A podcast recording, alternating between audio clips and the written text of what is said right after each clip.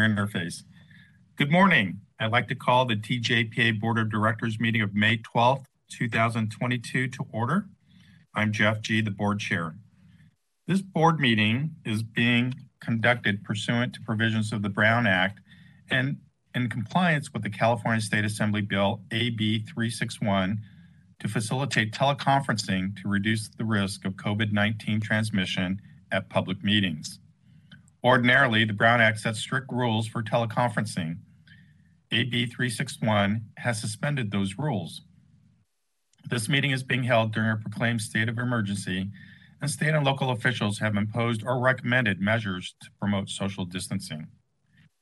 As noted on the agenda, members of the public may observe this teleconference meeting via SFGov TV, and they may offer public comment by calling the published public comment phone number. I'd like to welcome the members of the public and staff who are watching us live on SFGov TV, and I'd like to thank the SFGov TV staff for their support and services. Mr. Secretary, could you please call the roll? Thank you, Chair G. Prior to calling roll, I would like to note that David Ambio is sitting in as Director El Tawansi's alternate, Director Chang is sitting in as Vice Chair Manaman's alternate, and Director Boarding is sitting in as Director Tumlin's alternate. Directors, please respond when I call your name. Director Ambio? Here. Ambio present. Director Borden? Present, sorry. No, Borden present. Director Chang? Present. Chang present. Director Forbes? Here. Forbes present. Director John Baptiste? Present. John Baptiste present. Director Lipkin? Present. Lipkin present. Director Shaw? Present. Shaw present. Chair G? Here. G present. Directors, we have quorum. I will go ahead and call your next item. Directors, item 3 is communications, and we'd like to remind the public that the public comment process is listed on the agenda and streaming on the screen. I'm not aware of any other communications. At this time, I will proceed to call your next item. Directors, item 4 is Board of Directors new and or old business. Director Lipkin has his hand raised. Yeah, I just want to take a second and give the board a quick update from the high-speed rail world of things.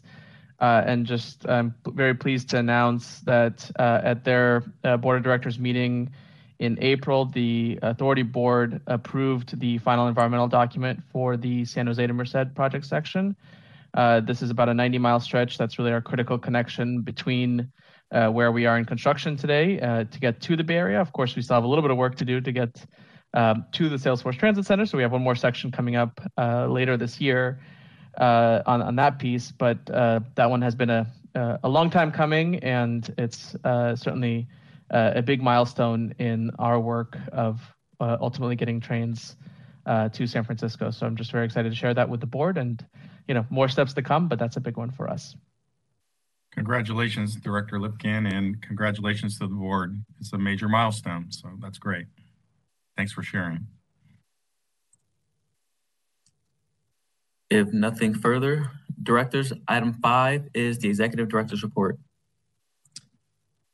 Morning, directors. I wanted to start off with a staff report for you and recognize and thank the following staff members for their contributions to the TJPA during their time with us. They're both leaving the TJPA, with tomorrow, May 13th, being their last day with our team. So we're quite sad about that. Jennifer Norris, our facility director who joined us late last year, will be retiring from public service after over 26 years. And Donald Pollitt, who at one point was our interim CAC secretary and has served as interim board secretary and our social media guru, will be leaving the TJPA to join the SFPUC as a public information officer. We'll miss their collective energy and dedication, but are excited for what lies ahead for each of them and look forward to their frequent return to the center for the many activities here. We're actively seeking new recruits for their positions, and those are posted on the TJPA website, so please share those job descriptions widely. And we have a resolution before you today, item number 11, to temporarily appoint Nila Gonzalez as our board secretary until we can fill that position permanently. We're happy to announce a new member to our team this month and welcome Siegfried Rafanan as our new security operations manager. Siegfried has worked at the center for over 2.5 years as a contractor, and we're excited to now have him on the TJPA team. Here at the center, at the beginning of this month, park operating hours expanded 1 hour to 9 p.m. from 8 p.m. So hours are now 6 a.m. to 9 p.m. through October. We continue to see an increase of people back downtown, either through our transit partners, AC Transit and MTA, our neighboring towers, or from the international voices we hear more frequently now in the park. As you know, masks are no longer required at the facility, including the center, but the transit operators may have more stringent requirements on their vehicles. We hosted another high school dance last month when Galileo High School held their prom here in the park. As we continue to work with our retail tenants, Bear Bottle and JSSK on their opening sites in the park. That's our beer garden and our sushi bar restaurant. We're mindful of the occurrences of both public and private events on the park and are working to ensure reduced impacts on the use of the public open space. With Parcel F approval at the board last month, we expect activities relating to the relocation of the vent structure on the Parcel F site to start in June. Information on the work has been shared with our retail tenants, neighboring properties, and our Citizens Advisory Committee. And we're excited to announce that Kaiser will be opening next week on Tuesday, May 17th at the center on the second floor. Earlier this week, we dropped by a COVID-19 pop-up event that Kaiser hosted with SEIU members from neighboring buildings as organized by Mayor Breed and the Office of Economic and Workforce Development in coordination with the SEIU Union and Mission Hiring Hall. Kaiser will join Spring Fertility, On-Site Dental, and Fitness SF in providing wellness services on the second floor. And Jen will provide more information about this opportunity shortly, but we encourage the board and members of the public to stop by their beautiful new space and take advantage of this new offering, including a speaking opportunity coming up on the 19th with that opening. Regarding the DTX, our team continues to advance the downtown rail extension project. Last month, I joined Caltrain's acting executive director, Michelle Bouchard, in presenting at their finance and working program and legislative planning committee to provide them an update on the DTX. We expect to provide a similar update before the Caltrain's board in the coming months. As you know, we are actively pursuing funding to ensure we meet the critical funding milestones for our accelerated work program, including a cumulative amount of $1.5 billion by August of next year when we submit our request for a full funding grant agreement.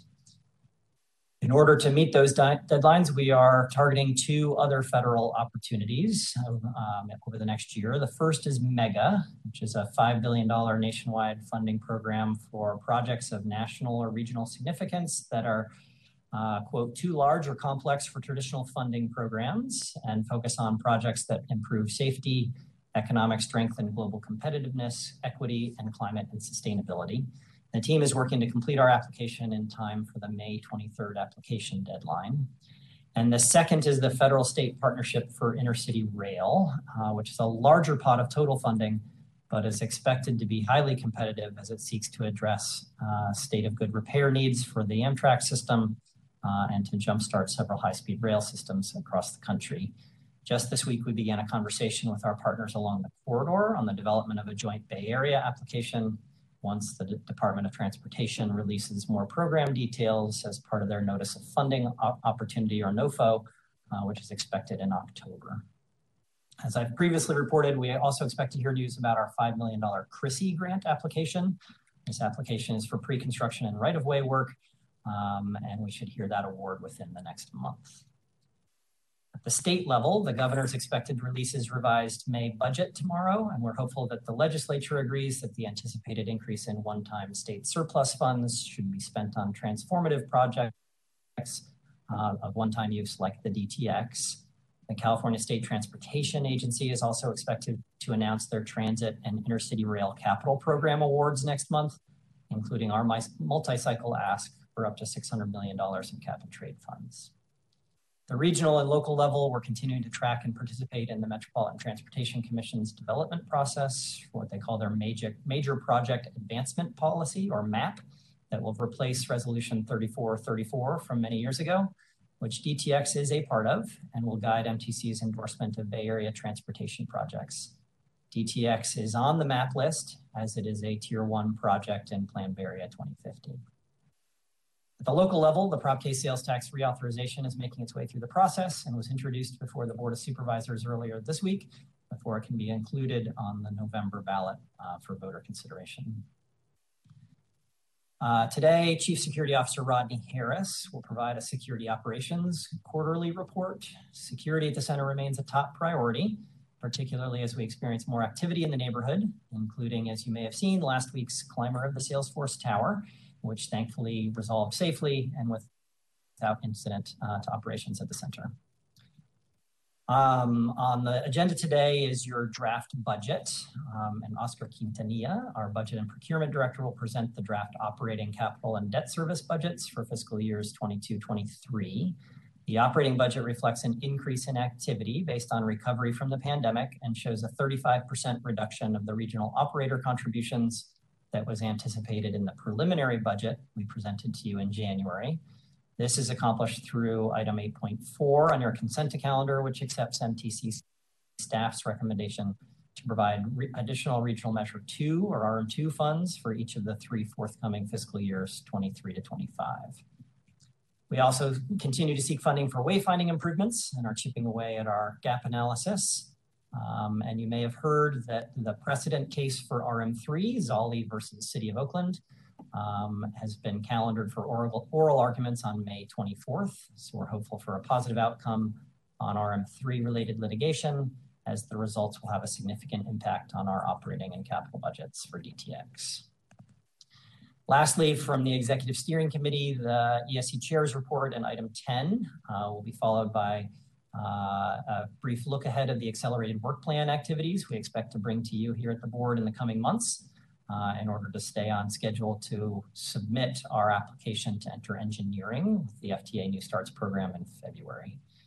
There's a lot of work here, and you'll see some fairly substantial items in that list, and we'll be discussing those with our IPMT and ESC partners and making revisions as necessary to keep the project moving forward on schedule. So this, directors, concludes my report. I'm happy to answer any questions on anything I've just presented. And then I will turn it over first to Rodney for the Security Operations Report, and then to Jen Norris for her last, sadly, Facilities Director Report from TJPA. Any questions? Directors, any questions for Adam? And for the public, we'll take public comment on all three reports once all three reports have been presented. Yes, Chair G. Okay, I'm not seeing any hands either. So I guess, Rodney, you're on deck. Yes, sir. Good morning, Chair G and directors.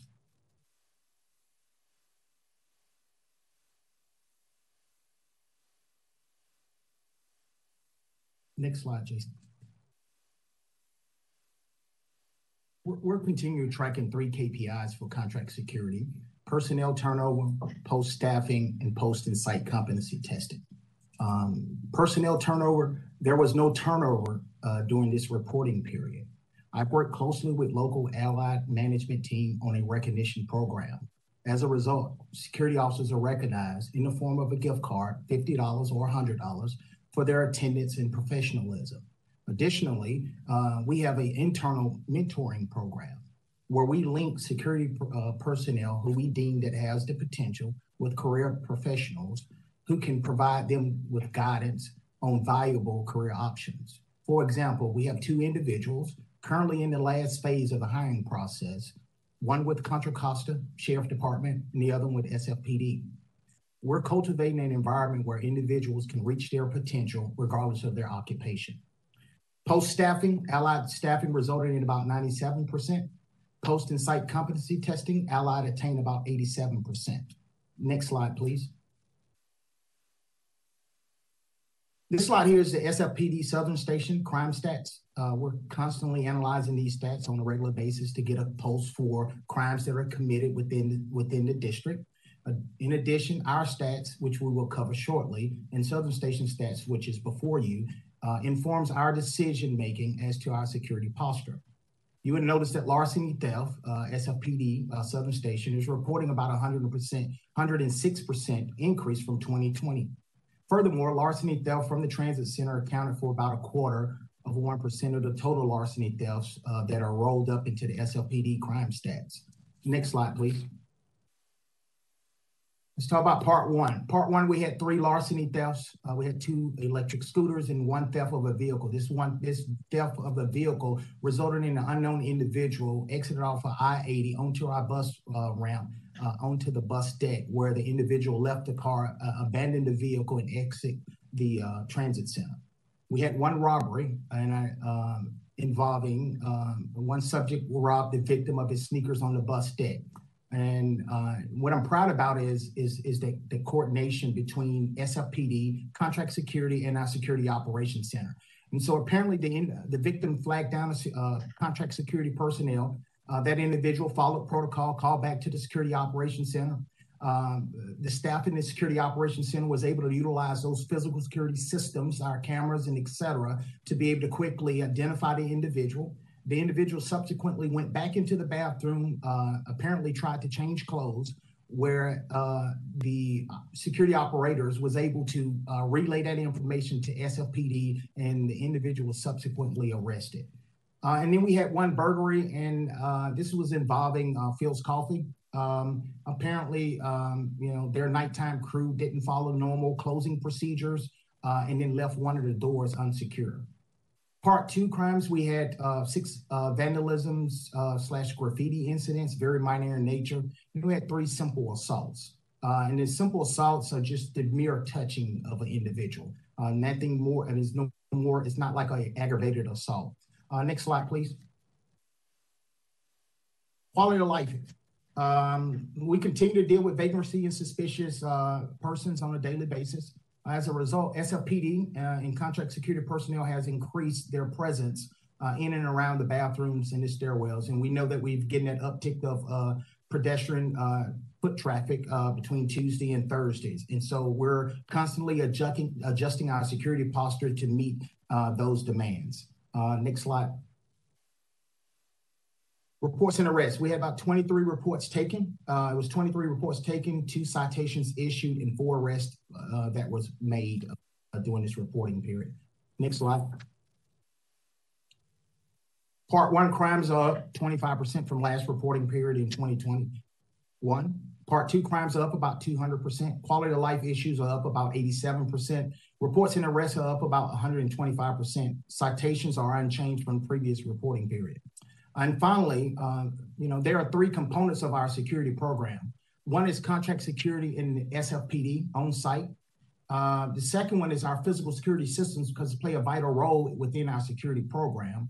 And then the third is our security engagement. And what I mean by that is that we're constantly engaging with not only our operators and our neighbors on a daily basis, and then we have a regular monthly scheduled meetings. And in between, we're regularly engaged with our local, state, federal law enforcement and regulatory partners.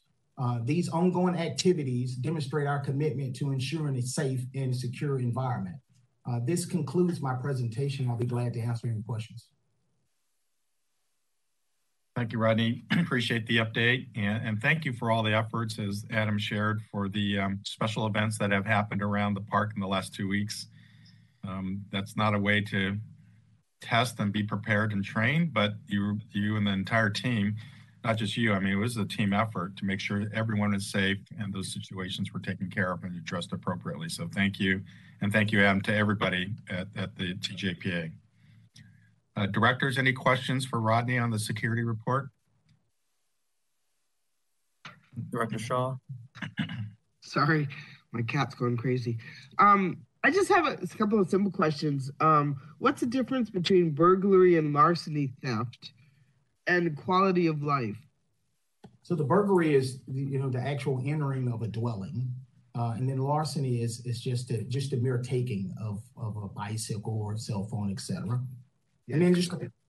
And then the quality of life issues. Is this something that's common in the industry that, you have your part 1 crimes or your serious crimes, and part 2 or your less serious crimes? And then there are other themes, I wouldn't say crimes, but other activities where you put that quality of life in that bucket, if that makes sense. So that you can at least have those metrics of keeping up with what's going on, whether it's vagrancy, trespassing, et cetera. Okay, thank you. Yes, and I don't know if now is a good time to ask, since you're here, but I know in the budget we talked about the the security system and the cost of security. And I just wondered, you mentioned some of the systems and contracts that are coming up. I just wondered if you can talk a little bit, I don't know if you should do it now or during the budget, about what those costs are and what we're doing to try to minimize those costs. Okay, if you like, I would much rather, I mean, I can yield to Adam, but I can wait. I can talk about it now, or I can wait till that topic comes up. Adam? Director Shaw, do you have a specific question? We are talking about the proposed budget in great detail later in the agenda. Yeah, well, we can wait till then. We can wait till then. If there's a specific thing related to security, we can address it now if you prefer. No, we can wait till the budget. Thank you. Thanks, Director Shaw. Thank you, ma'am. Directors, any other questions for Rodney? Rodney, thank you. Thank you, sir.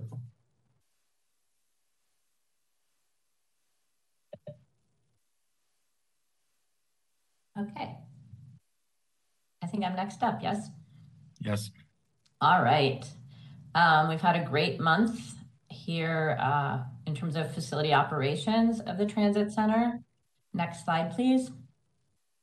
We're still really hitting our stride as we open more establishments and as more work continues. So the first thing I'm gonna report on is the moving of the Go Bikes and the Go Bike lockers, which presently live in the southwest corner of our campus. And that's near the Parcel F construction and where the vent work is starting. So we'll be moving the lockers and the Go Bikes. The lockers are being spread out along the whole campus. So I think that's actually an improvement for how people use bike lockers and where they enter the center from. So we'll have them near 2nd Street on Minna. We'll have them on Natoma near 1st. We're gonna have them between the Salesforce Tower and the Grand Hall. And then we have some existing lockers down here at the east end on Beale. So, and then the Go Bikes, we will be moving those to the south side of the Grand Hall, which means you'll also have line of sight of them and line of sight to the escalators as you park. There's just a lot of good synergies there as a user. So I'm excited for this. I think it's gonna be an improvement. It was started as an adaptation, and actually I think will be something that people will like and that we will retain after construction. Next slide, please. Wayfinding, been my major focus for the 6 months, continued to work on it this week and last week. Did a walk with AC Transit. We'll be, you know, we added 40 of the big square transit information displays. We will also be adding some vertically oriented cases adjacent to elevators and escalators to assist riders in navigating the station and the neighborhood. We've identified the locations. We're working on procurement of the cases and the design of the maps and media that will go into those. Those are primarily, if you got off a bus on the bus deck, and this is your first time arriving at the transit center downtown, we want these to help you find the things that you've come to find, whether it's local, you know, orienting yourself to where Mission Street is, or whether it's knowing what your connection is and how to find those. So working on that. Also, the digital display upgrade project is underway. I believe Adam referred to it. We have 5 work streams moving simultaneously, looking at all parts and asking ourselves really good framing questions about how that digital wayfinding is used both for advertising and for wayfinding, how we can communicate that more clearly, whether those two things need to be separated so it's super clear. What does the top of it look like? The non-digital part, does that tell you clearly that there's information to be found?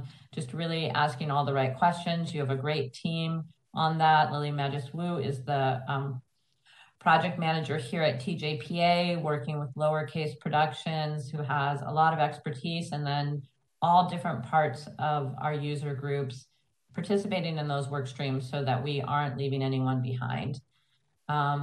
And then we have permitting in place to install the 3 transit kiosks. Those are the ones on the poles that are kind of, have a little roundness to them, but basically they're rectangle on a pole. 3 of those, one on 2nd Street at Minna, one on Mission at Shaw Alley, and one on Beale at the northwest corner of Mission. All of them are positioned to help people find the transit center. They're in places where you may have come off BART or a bus or be walking and not have line of sight, but be super close to the transit center. We want you to find it. So that's how that's going. Next slide, please. And again, I know Director Shaw has been to the park. I don't know who else has been to the park lately, but it's spring and absolutely everything is in bloom. I walk up there every day and just take pictures of random cool things blooming that I've never seen bloom before. I wanted you to know that you're in good hands, whether there's a facility director sitting in the office or not. There's quarterly landscape walks that happen with your landscape architect, the original landscape architect, and the landscape maintenance company walk with our asset managers to make sure that everything is being tended in the right way, to make decisions about perhaps we planted too many of a certain kind of tree, assuming one of them would die off, and they've all thrived, but they're crowding each other. We've done a little tree removal to kind of make space, just the kinds of things that you would do in your own yards if you were trying to make sure that you were raising a mature garden that will thrive for a very long time. So, and it's great to see so many things in bloom. The architect was really impressed with the photo on the upper left. They planted those, but they've never seen one bloom before. So there's some really nice things happening up there. Even if you went up with your eyes closed, you would hear all the birds and realize that we have created an ecosystem in the middle of the city that is magical. Next slide. Park program attendance is booming. We have doubled over last year in terms of our full park counts, and some days reach 400 people up there, which is excellent. Sample event counts, the Toddler Tuesdays, I tell you this all the time, but super popular, 101 people at the April 19th one. That next Friday, we did music at noon and yoga at 12:30. So we had about 60 people at the music and 85 people at the yoga. So different people finding the park for different reasons. Drum circle on that Sunday drew 72 people. Next slide. New programs we do through that RFQ have new partners, and we're hitting what we consider our high season, which is from May through October, where you'll see a much greater density of the free programs that are offered in the park. We've reintroduced the writing class that runs from May through October, Wednesdays at noon. I've taken it the last 2 weeks, and if you want to find me in the future, I think you can look for me Wednesday at noon taking the writing class. I would encourage you to come. It's definitely a drop-in class. The teacher is so well prepared, a full handout. I feel like I'm in a university setting, and just it's just a really good activity to do. And we do it in the wetland garden, which is at the east end of the park, which is a space we haven't used before for programs, but it's quiet enough to do this writing class. And beautiful. So tango lessons, as you heard earlier, and then the social dancing started Friday, May 6th. And then that's going to segue into Thursday dances, because Thursday's the new Friday, people. That's when everyone comes to work. That's when they're around. So we'll do Thursday dances every Thursday night, June through October, rotating through K-pop, salsa, Bollywood, and swing. Always there will be a teaching component at the beginning. Sometimes a little performance too. I think with the Bollywood, then they're going to do a performance for us, and then just social dancing. Should be super fun and get even funner when we introduce Bear Bottle into the whole thing. So thriving park activity. And then I wanted to mention Theater Rhinoceros, which is the longest running LGBTQ theater company in America, will be presenting their Macbeth in and around Salesforce Park on Memorial Day weekend. This was programmed pre-pandemic. It had already been cast. I think they had, already started learning their lines and such when it came to an end. So we're glad to have them back and to be squeezing them in at the end of this fiscal year. We had some park budget capacity. That'll be a roaming show. So you show up and then you move with the actors through different parts of the park for different scenes. I think it might also include the Grand Hall, although rehearsals haven't quite yet begun here on site, so I don't think all those decisions have been made yet. Next slide, please. Just in case you didn't notice, April 18th, cover of the San Francisco Chronicle date book. We got basically half a page dedicated to our free fitness programs. These are programs that are offered as part of our park programming, but they are taught by Fitness SF, who is our tenant, and under their lease offers all of our fitness programs for free to us and for free to the participants. So that's a wonderful program. It is managed by BRV, who is our park programming partner. They are the ones that decide that Thursday is the new Friday. They're the ones that figured out to add a second toddler event. They're, you know, the mats and the sound systems and the all of the high touch engagement with like the Macbeth to figure out how they can be in the space and yet respectful of the space, and where there are not room for people to stand, they'll be the ones that coordinate all of that. And I think they're an excellent partner. Next slide, please. And again, I wish I had a new tenant to tell you about on my way out the door, but I don't. We are 88% leased. We are moving toward opening the Kaiser, the energy behind this Kaiser opening, which, and then Venga Empanadas, who swears that they're going to open with live music on Friday, May 27th. I'm not sure that the health permit is in place yet, but they're working as fast as they can to get that there. I know the band's been hired, so hopefully those things will come together at the same time, but definitely a lot of momentum there. Next slide, please. Kaiser, opening on Tuesday, May 17th. Their hours will be 8:30 to 5 on weekdays. This is a drop-in clinic, hasn't existed in the Kaiser portfolio prior to this. You should be able to get some simple lab work. You can get your flu vaccine. It won't be a pharmacy, but if prescriptions are, you know, if you stopped in for an infection and you need some antibiotics, you'll be able to get them here as a one-stop shop, injuries, things like that. So exciting to have this happening, and also activating the West End on the second floor, joining Fitness SF on that second floor at that end. Next slide, please. Going along with that, Kaiser chose to do a big advertising blitz here, which has included digital ads running on all of our screens since mid-April, and then these Grand Hall window wraps, which are on three sides of the Grand Hall. I really like them. This is great that Kaiser was the first person to take advantage of this, but this advertising opportunity has existed in the advertising offering portfolio since the center has opened. So I'm hoping this stimulates interest in others, because it's a great way to make revenue. It's also a way to kind of catch people's eyes so that the transit center looks different every month when you walk past it. Kind of, I think that also is stimulating to the neighborhood and people's interest in use. So excited to see this first one happen. Next slide, please. Venga and Tycoon, the kitchen are approaching opening. Venga Empanadas, you see a menu board is up. I was down there last night, the ovens are in place. I mean, these people are ready to serve us some food, so I'm super excited. Tycoon Kitchen is looking very good inside, and their blade sign has gone up. So just all the little pieces that make it ready to start are in place. Next slide, please. And next, in terms of tenant improvements, I know you love some good construction photos. These are per diem, showing the framing of their walls and their bar.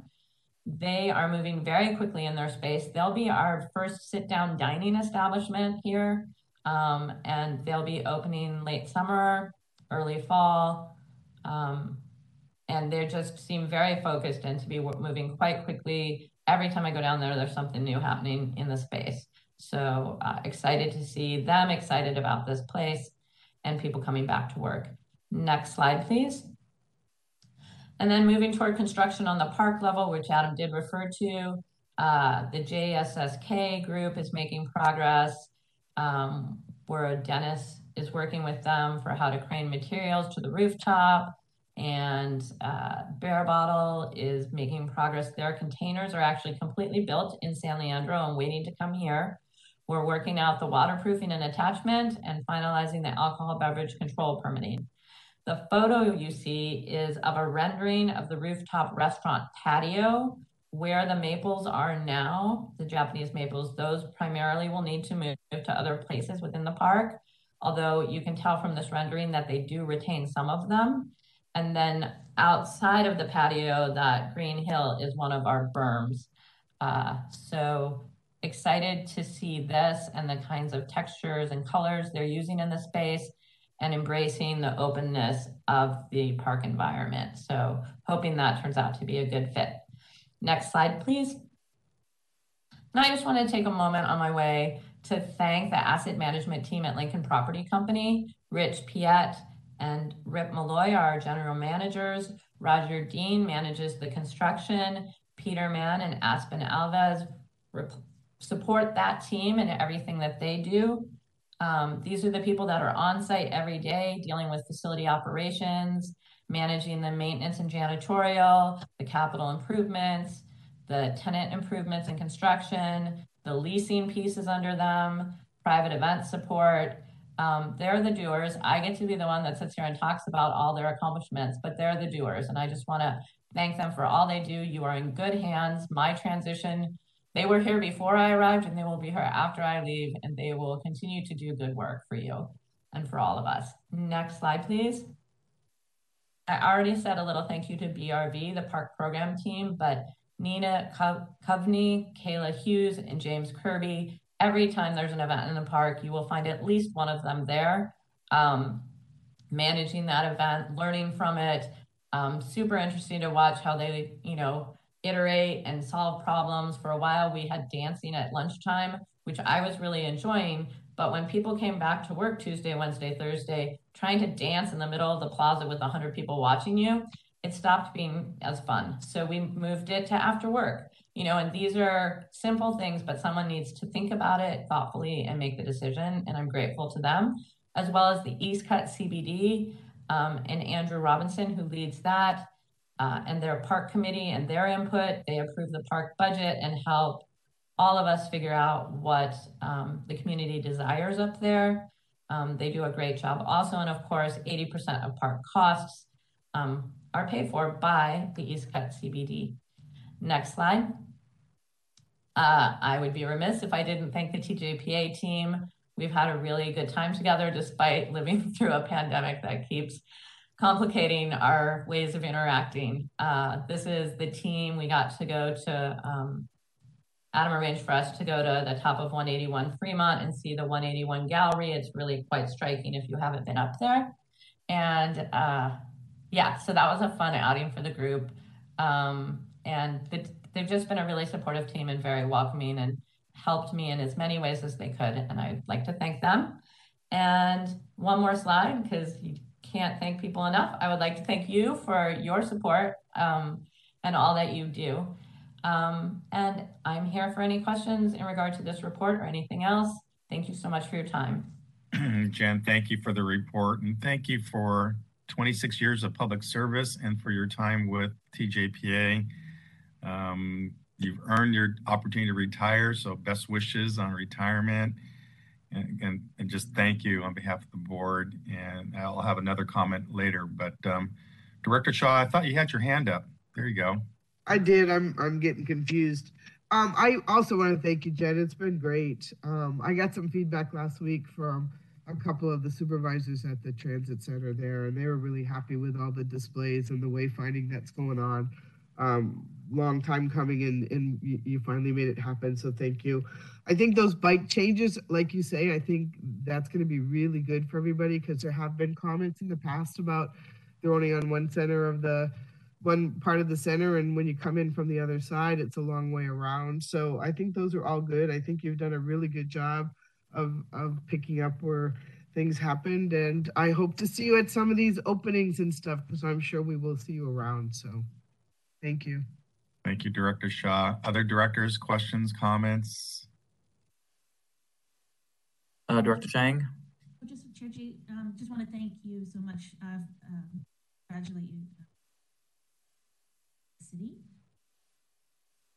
Tilly, your Director Chang, your volume is a little low, very low. It's hard to hear you. I'll try to speak loudly. I just want to thank her so much for her retirement, for working with the city and the community.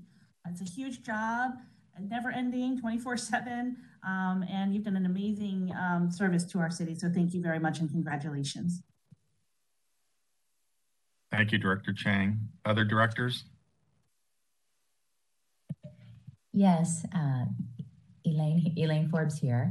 Yes, I wanted to thank you very much and just express some real inspiration. There's a lot of inspiration going into the events that have been planned. There's really quite a wide variety to be proud of, and things I actually will try to come and check out.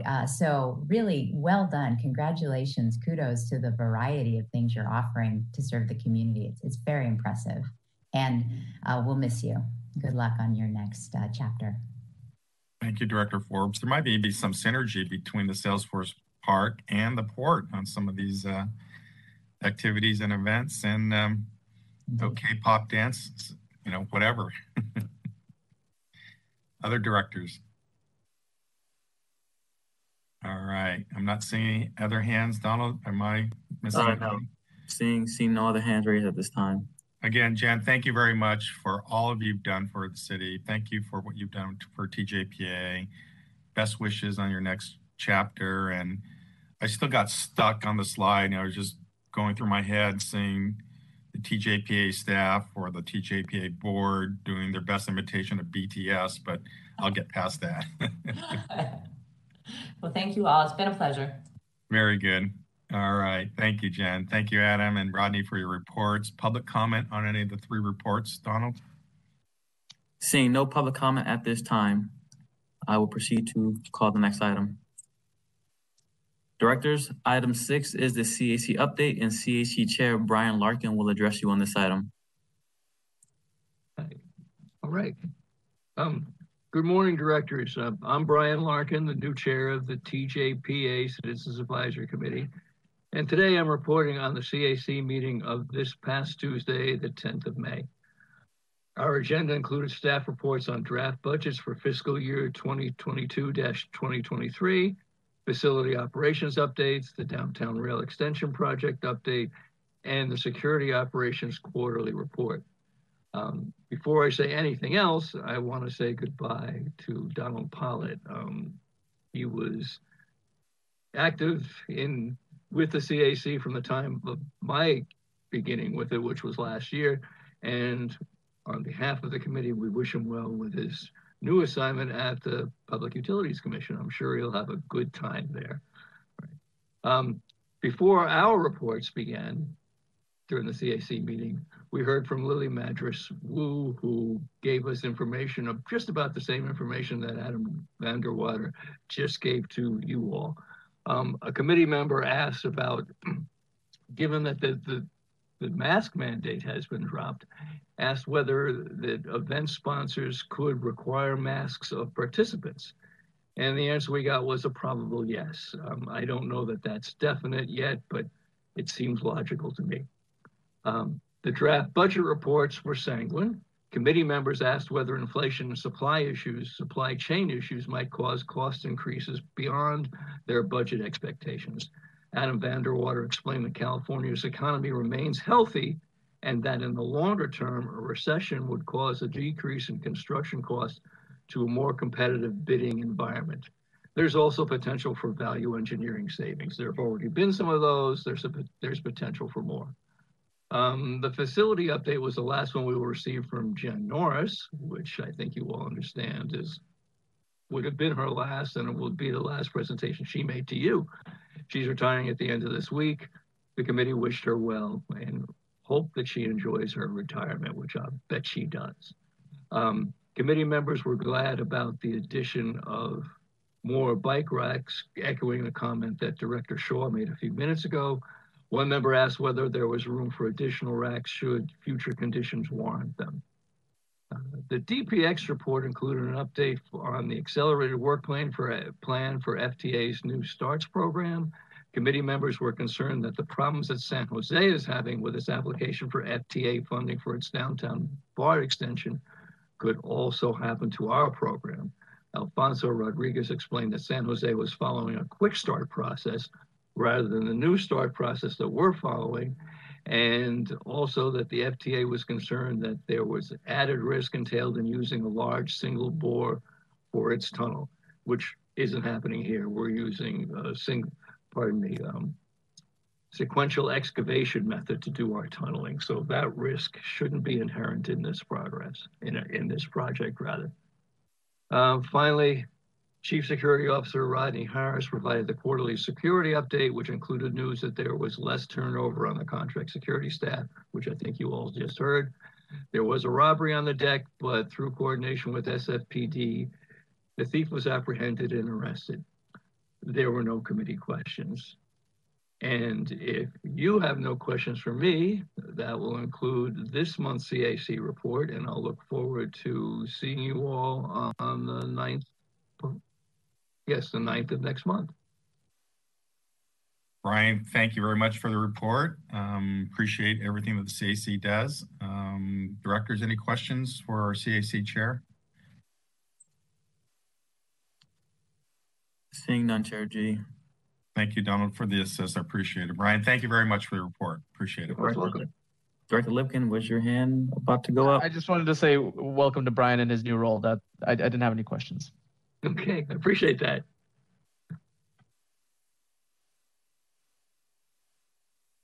And there's also no public comment at this time. I will proceed to call the next item. Please, thank you. Directors, item 7 is public comment, an opportunity for members of the public to address the authority on matters that are not on today's calendar. Moderator, can you please let in the first caller? Hello, caller. Please state your name. Your 2 minutes begin now.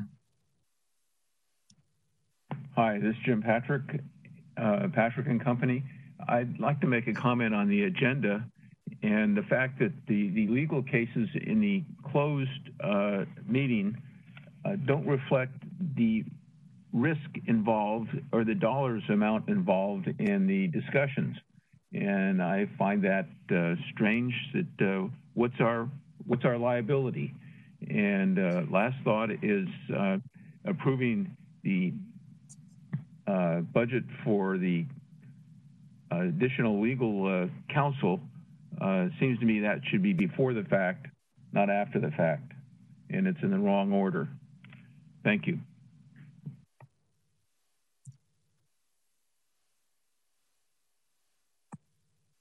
That does conclude public comment. I will proceed to call your next item. Thank you. Directors, your next item is the consent calendar. All matters listed are considered to be routine and will be acted upon by a single vote. There will be no separate discussion of these items unless a member of the board or the public so requests, in which event the matter shall be removed from the consent calendar and considered separately. I'm not aware that anyone, and there's also no public comment at this time. Is there a motion? Move approval, John Baptiste. Second, Forbes. Thank you. I'll take a roll call vote. Please. Director Borden? Aye. Borden, aye. Director Chang? Aye. Chang, aye. Director Forbes? Aye. Forbes, aye. Director John Baptiste? Aye. John Baptiste, aye. Director Lipkin? Aye. Lipkin, aye. Director Shaw? Aye. Shaw, aye. Chair G? Yes. G, aye. There are 7 ayes. And item 8, the consent calendar, is approved. I'll proceed to call your next item. Directors, item 9 is a presentation of and public hearing for draft budgets for fiscal year 2022 through 2023, operating budget in the amount of $31,769,000, and fiscal year 2022 to 23 capital budget for phase 1, phase 2, and tenant improvement in the amount of $116,507,000, and fiscal year 22 to 23 debt service budget in the amount of $28,188,431, and TJPA Budget and Procurement Director Oscar Quintanilla will present. Thank you, Donald. Good morning, board members. My name is Oscar Quintanilla. I'm TJPA's Budget and Procurement Director. Today, I'll be presenting to you the draft operating budgets for fiscal years 22-23, as well as the draft capital budgets for phase 1, phase 2, tenant improvements, and the debt service budget. Can you go to the next slide? Thank you. As a reminder, this is an information item and serves as public hearing. We will present the final budget to you in June. Next slide. One more. The fiscal year 22-23 operating budget anticipates increased activity throughout the transit center. The budget includes funding for additional park programming as well as additional general maintenance costs. We are seeing active construction on several tenant spaces, as Jen mentioned a few minutes ago, with several businesses anticipated to open to the public in 2022. We are yet to have a full year of normal operations, so this budget reflects that transition. We are including the spend down of the remaining federal COVID relief funds, and we're anticipating an increase in rental lease revenue. In January, we presented the preliminary budget, which was based on a simple escalation from previous years. And the main differences between what we presented in January and what I'm presenting to you today include an anticipated continuation of additional bridge toll revenue support from Regional Measure 2, a 35% reduction in transit operator contributions, increased operations and a reflection of our current staffing plans. And the park budget also reflects our updated memorandum of understanding with the East Cut CBD. Next slide. This table just summarizes the changes I described in the last slide. Overall, the draft budget represents a 4% increase from the preliminary budget presented in January. And I'll go into a little bit more detail in the next few slides. Next slide. On the revenue side, the main changes are the increase in the anticipated Regional Measure 2 funding, which MTC staff is recommending as part of their annual RM2 programming item. So we'll have the final amount for you at our next in June. You can also see the corresponding reduction in lease and use payments for my primary tenants and the anticipated increase in rental revenue. On a next slide. On a year-over-year basis, the operating revenue budget is increasing by 3.2 million. The main driver of this is a 2.3 million increase in wayfinding request line item. We have secured 300,000 so far from Proposition AA local vehicle registration fees, and we're actively working to secure additional grant funds. And it's important to note that the corresponding expenditures are subject to funding availability. I also want to highlight that the regional transit operator contribution is only increasing by 100,000. Next slide. On the expenditure side, the main differences between the draft budget and the preliminary budget include increases to TJPA's administrative costs, anticipated physical security cost escalations, and renewal of security system contracts, and increases to general maintenance. Several general maintenance items had been reduced from previous year budgets due to shelter-in-place orders, but as activity throughout the center increases, we're adding these items back. And next slide, on a year-over-year basis, the operating budget is increasing by 3.2 million. The main drivers are the 2 million increase in wayfinding enhancements that is subject to funding availability, a 12% increase in overall maintenance and janitorial costs, and physical security reflects scheduled cost escalation. And Director Shaw, I can answer your question on our security systems. Previously, we had multi-year contracts that had been paid in advance, so no budget had been included in FY22 or the preliminary budget. And these systems include our mass notification system, in-building emergency communication system, incident management system, and systems that support our security operations center. So we're not adding new systems, we're just renewing contracts that are expiring at the end of the current fiscal year. Next slide. Per board policy, we have two reserves, an emergency reserve that is funded at the board adopted 500,000 level, and an operating and maintenance reserve that is set at 25% of our operating budget.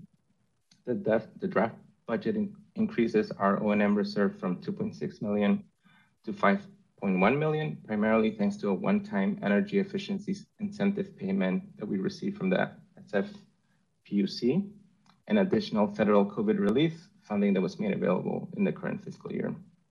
After we exclude the one-time wayfinding enhancements and the contingency, the O&M reserve represents 19% of our operating budget.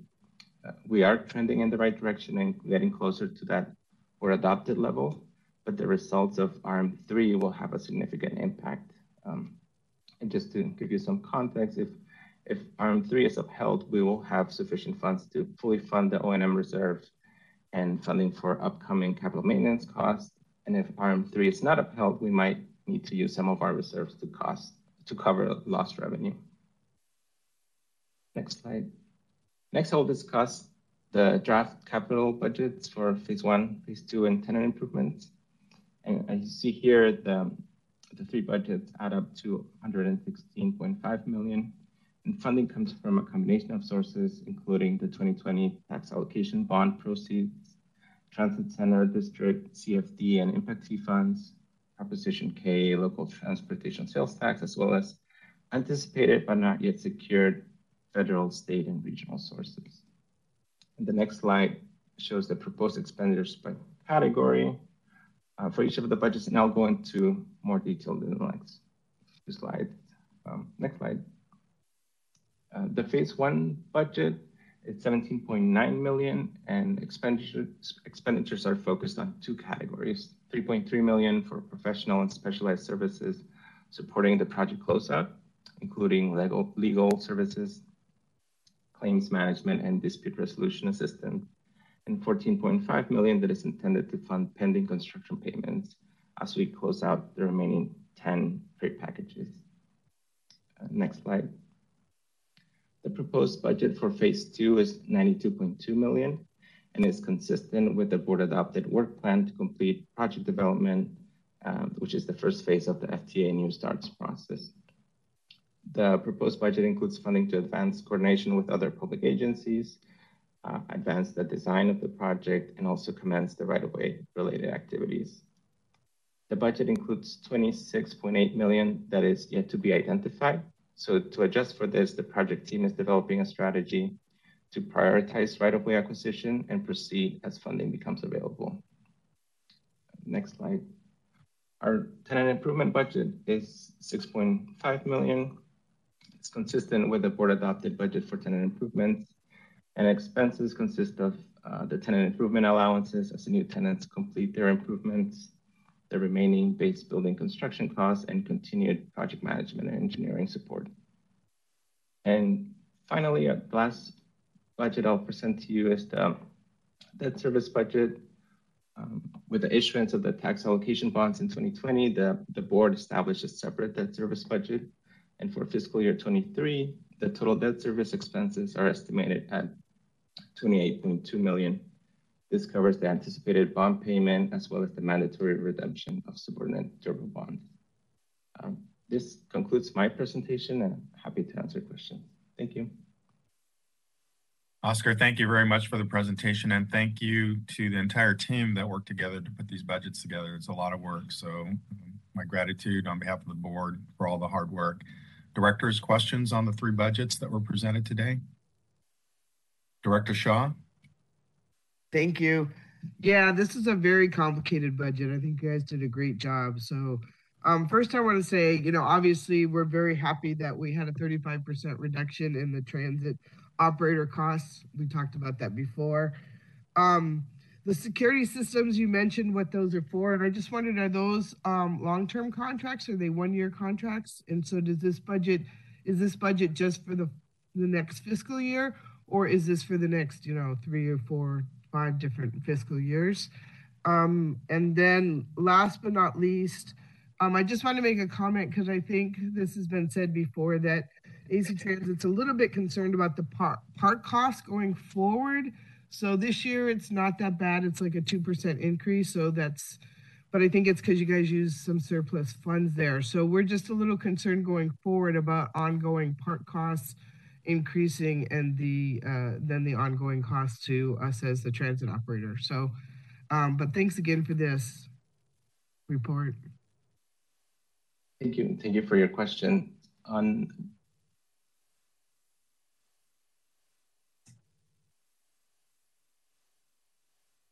We are including the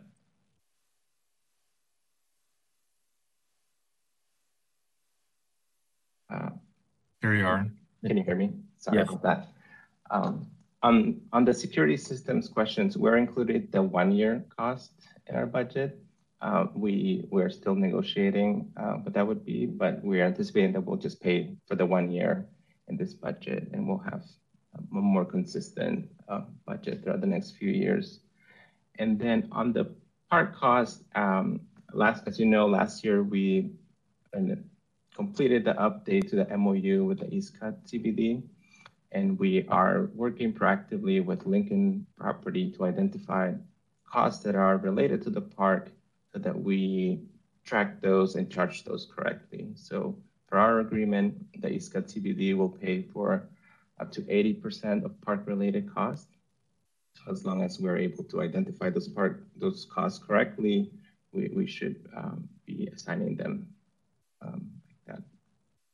Thank you. And I guess the only comment that I'll make to that is then hopefully going forward, we look to how we can kind of not have too much increase in costs, both for the security systems. That's our biggest cost, I think, in our budget from operating perspective, and then also from the park maintenance. So what we can do to kind of contain costs would be great. Thank you, Director Shaw. Other questions from the directors? Director Chang. Thanks, Chair G. Can you hear me? Yes. Yeah. Better. Okay, great. Thanks, Oscar. Welcome to your new post as well. I wanted to ask a question about the DTX capital budget. I noticed that you had some Prop K in there. I believe that we're still meant to, we've budgeted to allocate you all some additional DTX funds for TJPA's use in the coming fiscal year. So my first question is, has that been included in your assumptions? Of course, it's just sort of programmed, as you know, and not yet committed until we can get the board action. Related question is whether you've also budgeted for complementary contributions toward the design phase, which we had begun working on last year, this idea that everybody should jointly contribute to that next phase to a more modest degree, you know, for each agency. Thank you. Thank you, Tilly. So yeah, the amount that we're including in our budget is the proposed programming for Prop K, right? We still need to go through the board process, and we've been coordinating with Anna and Jesse to what the best time to go to the board is and what information we would need.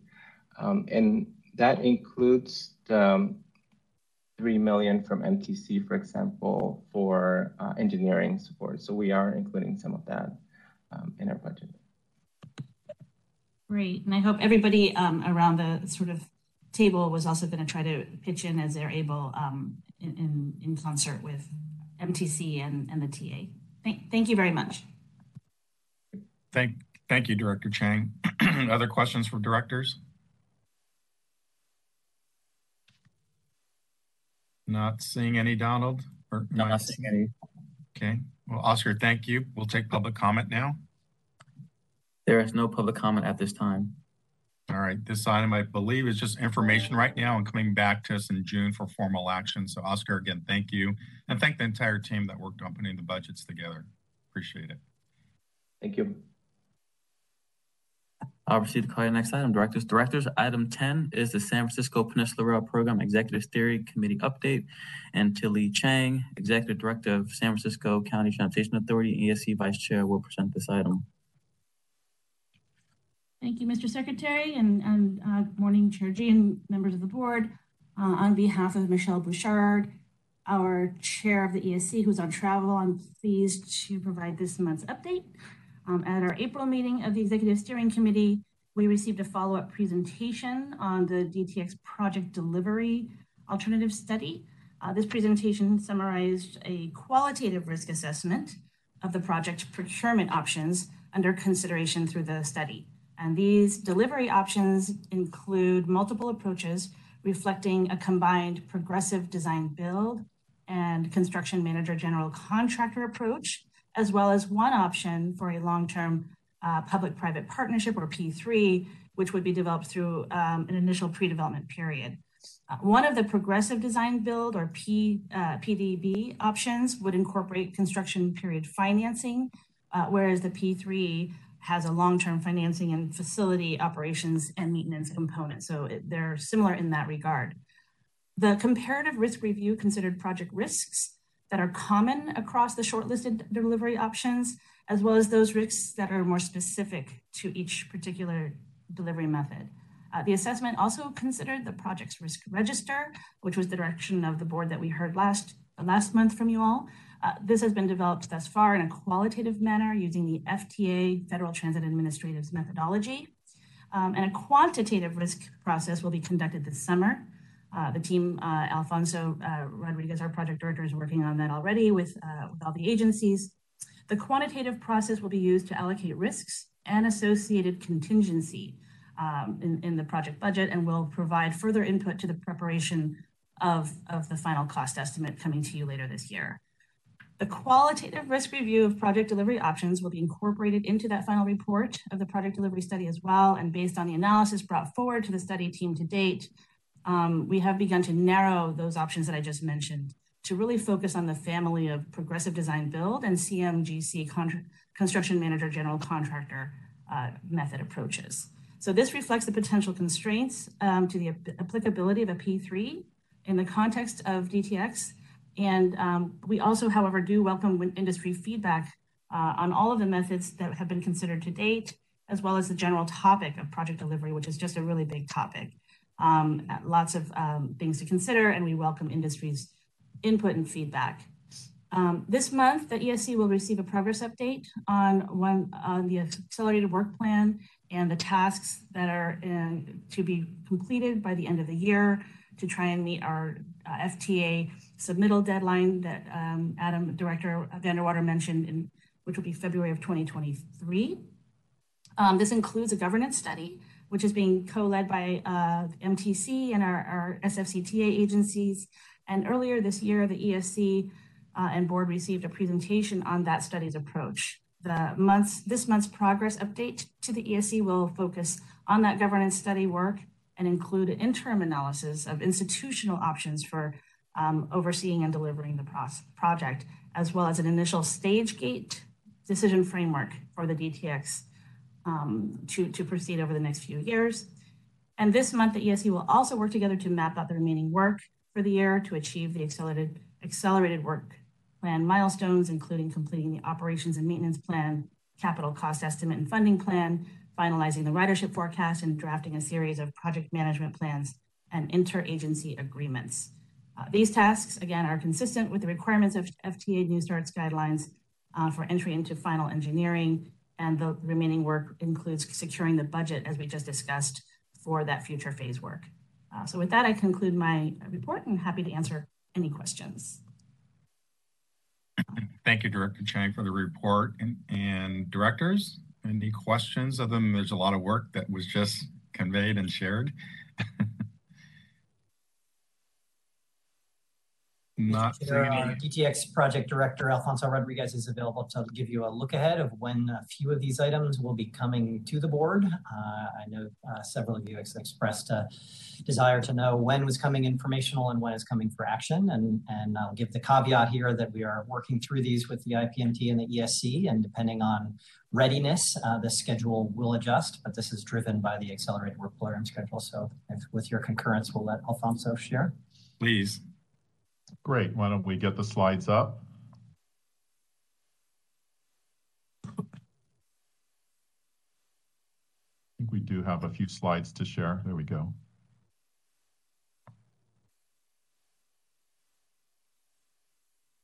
All right. Well, thank you, Director Chang and Chair G, members of the board. As Director Chang and Executive Director Vanderwater mentioned, the board previously requested an overview of our work plan and those items coming before this body in the coming months, leading to February of 2023, when we're scheduled to request entry into the engineering phase of the Federal Transit Administration New Starts program. Next slide, please. So over the next several months, the Integrated Project Management Team will be advancing to the board through the ESC the listed studies and tasks as outlined in the accelerated work plan and as required by the FTA during the project development phase of this grant process. Next month, we'll be presenting an update on the governance study with an assessment of initial findings based on the discussions by the project team with our IPMT project partner agencies, and the consulting team being led or co-led by the San Francisco County Transportation Authority and the Metropolitan Transportation Commission. As the board may recall, this study will provide recommendations for a project delivery structure and governance consideration for the subsequent procurement and construction delivery phases of the downtown rail extension. A final recommendation will be presented to the board in September for your consideration. In July, the board will consider a recommended project delivery strategy that includes construction contract packaging and a proposed project delivery method. As Director Chang mentioned, the options have been narrowed to the three progressive design build delivery approaches. Also in July, the board will receive an update on the downtown rail extension capital funding strategy.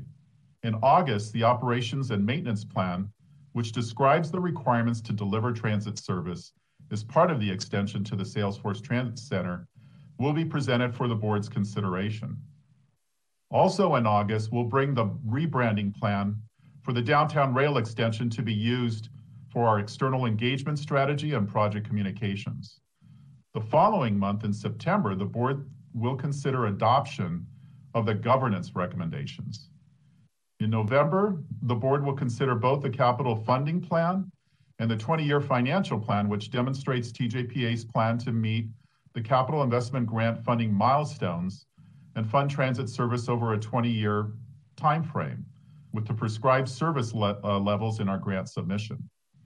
In January, we'll bring CEQA NEPA documentation stemming from the proposed design configuration changes previously presented, such as the reduction of the 3 tracks to 2 from the 4th and Townsend Station, deferments from the phasing study and other preliminary design refinements as we have progressed design during this past year. The board will also receive a briefing on the DTX baseline budget and in February, consider approval of the final capital budget and funding plan, as well as a recommendation to request entry to the FTA engineering phase of the Capital Investments Grants New Starts program. Next slide, please. So depicted here are the timeframes for developing the supportive work to advance DTX through the project development phase. And as you can see, we've got quite a bit of concurrent activity with tasks that are being coordinated so that they may inform each other. The last item, the FTA New Starts documentation, includes a series of studies and reports and project management plans to be completed during this phase. And the next slide will list these items in more detail. So why don't we go to the next slide? So we've already completed some of this documentation through the tasks I shared earlier. Though the tasks I shared earlier provide us with the information to complete the rest. To enter the next phase of the FTA grant, we need to submit this information, and once we gain entry, it will be reviewed by the FTA and their assigned project management oversight consultant, known as the PMOC, which will allow FTA to assess our readiness to request a full funding grant agreement, which we're targeting for August of next year. So this concludes my remarks, and I'm also available to answer your questions. Alfonso, thank you for the report. Directors, any questions? A lot coming before the board ahead of us. Director Shaw? I just have one question. I was wondering, I noticed one of the things about the right-of-way pre-acquisition, there's a lot of work in there. Is that just some pre-task? Because obviously you're not going to do all your right-of-way acquisition in the next year. Right. The right-of-way work that we listed on that slide is really leading up to the Real Estate Acquisition Management Plan, which is a document that explains to FTA our approach to acquiring necessary real estate and right-of-way. The actual acquisition will pace out when funding becomes available or as funding becomes available. And is that required to enter into the New Starts engineering process, or that's just we're just doing it as part of the project? Yeah, only the plan is required. We call it the ramp. That's required, but actually acquiring real estate is not a requirement. Thank you. Thank you, Director Shaw. Other questions from directors? Not seeing any, Chair G. Thank you. Alfonso, then quick question on slide 2, was there any magic or something for the different colors in the different boxes? No, that's actually just trying to be efficient, Director G. We recycled slides. It probably looks a lot like an earlier slide we showed you.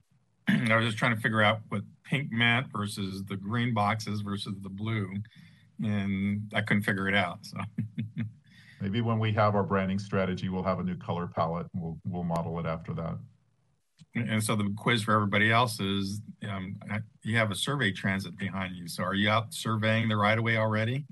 Yeah, no, I'm not only a licensed engineer, but I'm also a licensed land surveyor. So I have to have my transit nearby. Very good. Very good. Well, thank you. Thank you for the update. Thank you for the roadmap ahead. Any public comment, Donald, on the ESC report? There's no public comment at this time. Okay. Thank you. We'll continue. Directors, item 11 is approving the appointment of Nila Gonzalez as TJPA Board Secretary, and TJPA Legal Counsel Deborah Miller will present. Good morning, directors. You have before you a proposal for the board to appoint Nila Gonzalez as the Secretary of the board. The idea is that she would hold that position at least until such time as a new staff person is brought on, and then you could consider appointing that person as your secretary. The TJPA bylaws do require that among the officers of the TJPA, you have a secretary. We all know Nila Gonzalez to be capable and experienced, and so she is recommended for you today. Women of many skills. Very good, Deborah. Thank you. Any other questions from the directors? We're fortunate to have Nila. I just want to move the item. Thank you, Director Chang, for the motion. Is there a second? Second. Thank you, Director Shaw. Is there any public comment? Yes. Moderator. Hello, callers. Please state your name. Your 2 minutes begin now. Good morning, directors. Roland O'Brien, San Jose. Just a quick word to welcome Nila back. We missed her, and IFSC cannot wait to the day when I'll be able to hand her a white card for public comment. Thank you.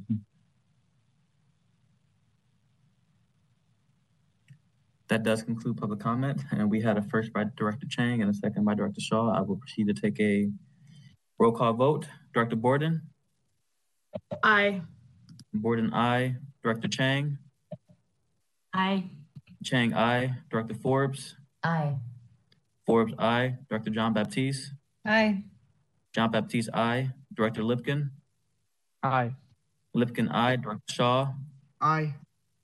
Shaw, aye. Chair G? Yes. GI, there are 7 ayes, and item 11 is approved. All right, Donald, before you call our next item, on behalf of the board, I want to say thank you for your time with TJPA and your service to the board and to the organization. We wish you very best on your next chapter. And I guess I have to follow you on social media and your new role on SFPUC. So once I figure out how to do that and what social media is, I'll follow you. So congratulations and thank you. Much appreciated. And Nila, thank you for filling in. And as someone said, a woman of many talents. And so thank you very much. Appreciate it. Directors, any other comments before we go into closed session? Chair G, I just want to also echo your congratulations to Donald and our thanks from the Executive Steering Committee on behalf of Chair Bouchard and my colleagues. Thank you, Director Chang. Okay, Donald, please, our next item. At this time, the board is scheduled to go into closed session pursuant to Government Code Section 54956.9. We have not received any indication that a member of the public wishes to comment on the items listed, but they have an opportunity to do so now.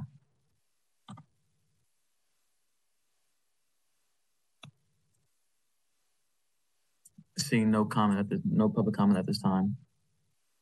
Donald, before we go into closed session, Deborah, do you think how long we'll be in, just in case the public wants to hang and wait for us to come out? I'm not anticipating that there will be any reportable action out of closed session. And I'm not sure exactly how long we have anticipated for the schedule, although on the order of 15 to 20 minutes, and I'm looking at our executive director to see if that sounds right to him. That's correct. I think our presentation will be shorter than that. It's dependent on how much question and follow-up the board has related to the presentation. So I guess based on what I've heard, maybe 11:15 for the public if they want to hang out and wait. Okay, very good. Thank you, everyone. We'll adjourn into closed session. So Donald, can you take us into closed session?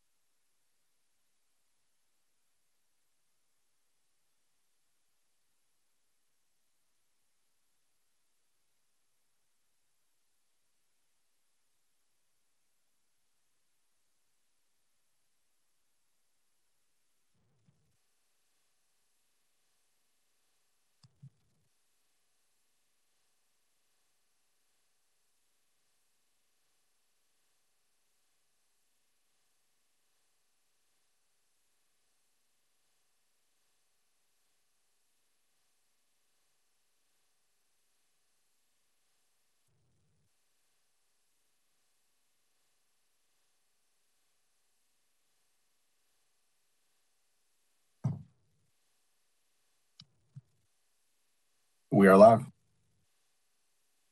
The TJPA board meeting is back in session. Directors, item 15 is the announcement of closed session. As to item 14, closed session conference with legal counsel regarding existing litigation in the case names and numbers as specified on the agenda. There is no action to report. Thank you. I'll proceed to call your next items, Director. And there's no public comment at this time. Directors, item 16 is authorizing the Executive Director to execute an amendment to the Professional Services Agreement with the law firm Seaforth Shaw LLP to provide legal services related to phase one construction closeout, increasing the total amount of the contract by $4 million for a not to exceed amount of $8,400,000 and making an associated amendment to the fiscal year 21 and 22 capital budget for phase one and transfer of program reserves. And TJPA Senior Construction Manager Dennis Tershon will present. Good morning, directors. Dennis Tershon for item 16. Before you in your packets today for your consideration and request of approval is an amendment to the Seaforth Shaw contract to continue services for legal support for the phase one construction and the associated fiscal year 21-22 amendment, and then the utilization of program reserve, which that is phase one program reserve specifically to support this request. At this time, if there are any questions, I can entertain them, but this is put forth for a request for approval. Thank you. Thank you, Dennis. Directors, any questions? Seeing no questions, Chair G. Okay, Donald, thank you. Public comment? Also no public comment at this time. Okay, this item is an item for action. Is there a motion and second? Motion to approve, Shaw. Thank you, Director Shaw. Is there a second? Second, John Baptiste. Thank you, Director John Baptiste. Thank you. I'll proceed to take a roll call vote. Director Borden? Aye. Borden, aye. Director Chang? Aye. Chang, aye. Director Forbes? Aye. Forbes, aye. Director John Baptiste? Aye. John Baptiste, aye. Director Lipkin? Aye. Lipkin, aye. Director Shaw? Aye. Shaw, aye. Chair G? Yes. G, aye. There are 7 ayes, and item 16 is approved. Well, Donald, thank you again for everything. This is your last board meeting with us. So, you know, go forth and conquer over at SFPUC. And Jen, thank you again for all your service. And directors, thank you. And everybody on staff, thank you for your time today. Go forth, be well. And I believe it's supposed to get warmer this weekend, so enjoy the weather. Meeting adjourned, and we will see you next month. Everyone be well. Take care. Thank you all. It's been a pleasure. Thank you. Thank you, Donald. Good luck to you. Thank you. Thank you, Donald.